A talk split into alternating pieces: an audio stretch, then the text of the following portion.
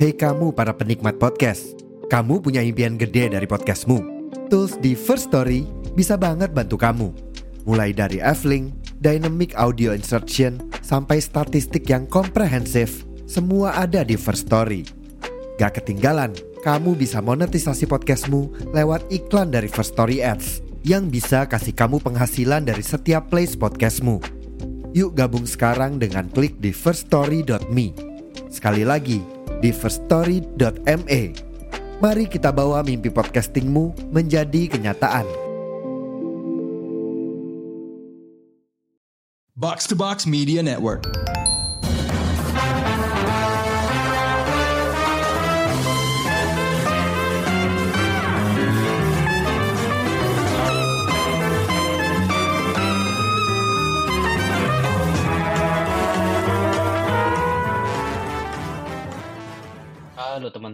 Teman-teman, ketemu lagi sama gue Krisna di episode terbaru Showbox Podcast. Sebagian besar teman-teman pasti udah sempat nyimak lah ya pengumuman daftar nominasi Academy Awards 2024 yang baru-baru ini diumumin. Nah, di episode ini gue mau ngebahas salah satu film yang eh, ya bisa dibilang paling banyak dapat nominasi bergengsi lah untuk kategori-kategori yang ya dianggap bergengsi gitu maksud gue. Ya, dan udah dirilis secara umum juga di Indonesia. Ya walaupun sebenarnya gue termasuk yang nggak terlalu peduli juga sih sama ajang-ajang penghargaan film kayak gitu gitu ya. Tapi ya gue selalu ikut senang sih buat para filmmaker dan aktornya, apalagi kalau misalnya gue suka filmnya gitu ya. Ya tapi intinya ketertarikan gue buat nonton film satu ini sama sekali nggak ada hubungannya sih sama ajang-ajang penghargaan tersebut. Oke, judul film yang mau gue bahas di episode kali ini adalah eh, Anatomy of a Fall, film Prancis yang disutradarai eh, Justin Trier. Sorry kalau gue salah cara bacanya ya. Eh, dia juga nulis naskahnya bareng sama eh, Arthur Harari. Eh, Anatomy of a Fall sendiri sebenarnya udah dirilis sejak tahun lalu, tepatnya eh, pertama kali di- ditayangin di Festival Film Cannes pada eh, Mei lalu. Eh, di festival film ini, eh di festival ini, film ini juga berhasil menang eh, penghargaan yang paling bergengsi yaitu Palme d'Or. Eh, tiga bulan kemudian setelah festival film Cannes, tepatnya di bulan Agustus, eh, baru akhirnya nih eh, Anatomy of a Fall dirilis secara luas di Prancis. Eh, di Indonesia sendiri, Anatomy of a Fall sendiri sempat diputer di eh, JAF Jogja pada November-Desember kemarin lah. Sebelum akhirnya dirilis secara umum di bioskop-bioskop Indonesia pada eh, Januari kemarin. Gua sendiri sebenarnya udah langsung berencana buat nonton di bioskop begitu tahu ada jadwal rilis resminya gitu ya di bioskop. Tapi sayangnya ya film ini dapat layarnya lumayan terbatas sih, sayang sekali. Ya jadi gua agak susah juga buat nyari waktunya nih buat ngepasin sama jadwal gua sendiri gitu. Ya sampai akhirnya terpaksa kelewat emang. Ya untungnya ternyata nggak perlu nunggu lama buat bisa eh, nonton atau Anatomy of a Fall di OTT gitu ya. Soalnya mulai tanggal 1 Februari kemarin film ini udah tersedia di Klik Film. Jadi ya di situlah akhirnya gue nonton film ini. Makanya review ini juga baru ada sekarang nih. Gitu. Eh, balik lagi ke ajang Academy Awards eh, 2024 yang tadi gue udah sebut di awal. Eh, Anatomy of a Fall sen- sendiri berhasil masuk nominasi di lima kategori yang cukup bergengsi, yaitu eh, Best Picture, terus eh, Best Director atas nama Justin Trier, terus Best Actress atas nama Sandra Hüller, terus Best Original Screenplay atas nama Justin Trier dan Arthur Harari, terus eh, Best Editing juga atas nama Lauren Senecal. Uniknya di eh, Anatomy of a sendiri tidak dipilih Prancis untuk eh, bersaing di kategori Best International Feature Film karena Prancis sendiri akhirnya ngajuin eh, The Taste of Things karya Tran Anh Hung. Makanya nggak ada film ini di daftar nominasi Best International Feature Film. Ya ini sendiri lumayan jadi kontroversi sebenarnya di Prancis gitu karena gosipnya ini kayak apa ya? bentuk hukuman dalam tanda kutip gara-gara si Trier ini sempat eh, apa ya kayak mengkritik salah satu kebijakan Presiden Prancis Emmanuel Macron pas dia pidato eh, setelah menerima penghargaan di Festival Film Cannes. Oke, sekarang kita mulai masuk nih ya ke ceritanya. Film ini sendiri bercerita tentang Sandra Voiter yang diperankan sama Sandra Hüller, seorang novelis asal Jerman yang tinggal di daerah pegunungan terpencil di dekat kota Grenoble, Prancis. Dia tinggal di situ nih bareng sama suaminya yang orang Perancis, eee, yaitu Samuel yang diperankan oleh Samuel Tace, terus sama anak remaja mereka, Daniel yang diperankan oleh, eee, Milo Machado Graner. Daniel sendiri hidup dengan kondisi penglihatan yang nyaris hilang nih, sama sek nyaris hilang sama sekali akibat sebuah, eee, kecelakaan lah yang ke menimpa dia beberapa tahun sebelumnya. Nah, suatu hari si Sandra nih kayak lagi nerima tamu, seorang mahasiswi lah yang mau ngewawancarain dia gitu. Tapi di tengah wawancara tersebut, si Samuel nih tiba-tiba nyetel musik yang kencang banget, yang keras banget, dan ganggu banget nih dari loteng dia.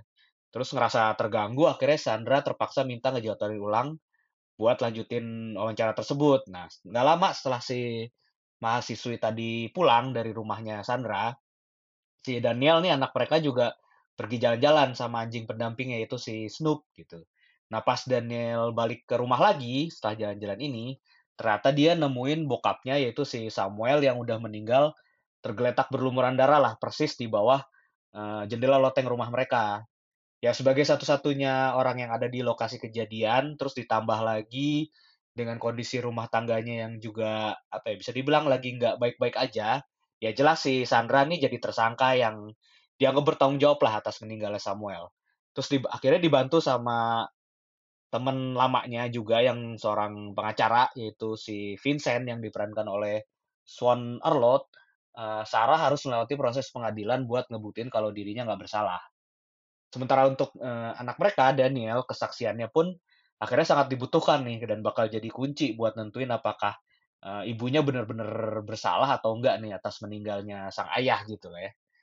Ya sebagai sebuah courtroom drama, menurut gue sih Trie dan Harari berhasil apa ya ngebangun kasus ini dan proses penyelidikannya tuh dengan solid banget lah. Meski mungkin kasusnya terkesan cukup sederhana lah ya, tapi detail-detail yang muncul baik dari sisi eh, tim penuntut mau tim maupun tim pembelanya Sandra itu benar-benar bisa bikin apa ya kita ikut susah lah buat yakin sama apa yang sebenarnya terjadi gitu.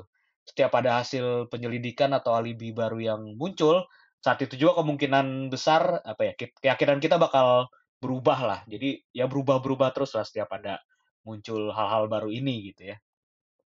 Ya tapi selain dibekali naskah solid, eksekusi teknisnya juga brilian menurut gua dan terasa apa ya berhasil memaksimalkan semua potensi yang ada di dalam naskahnya lah.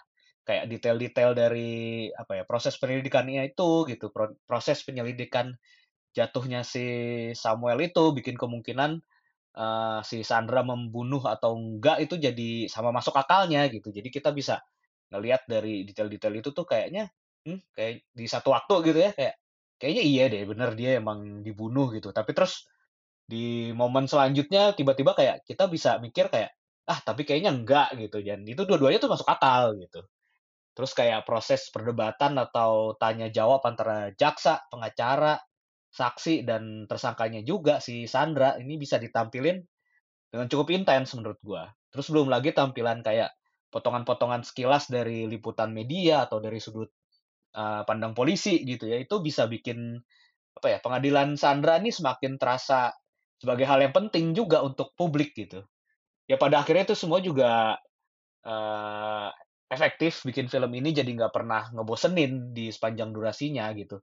Bahkan bisa bikin kita kayak apa ya, beneran ada di dalam lokasi persidangannya lah, dan ikut duduk serius nyimak setiap perdebatan yang terjadi gitu ya.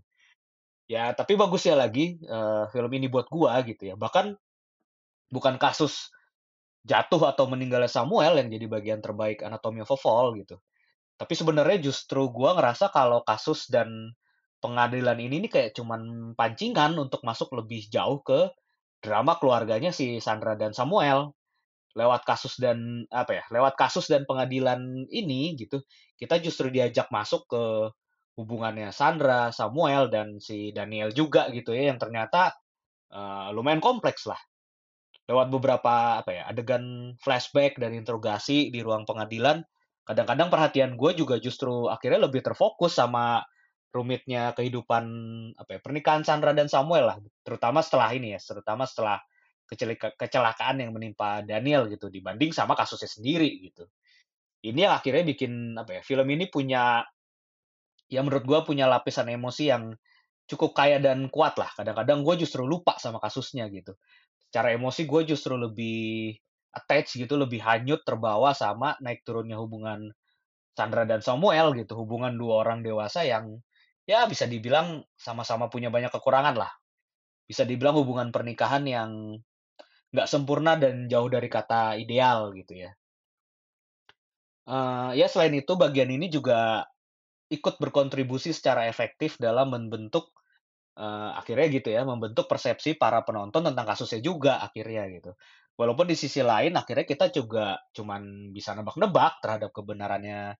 Karena kayaknya Tria emang nggak pernah punya niat sih buat ngasih fakta atau bukti yang bener-bener jelas atau valid atas kasus meninggalnya Samuel. Kayaknya itu emang sesuatu yang udah dirancang sama si Tria sendiri dan itu berhasil banget gitu.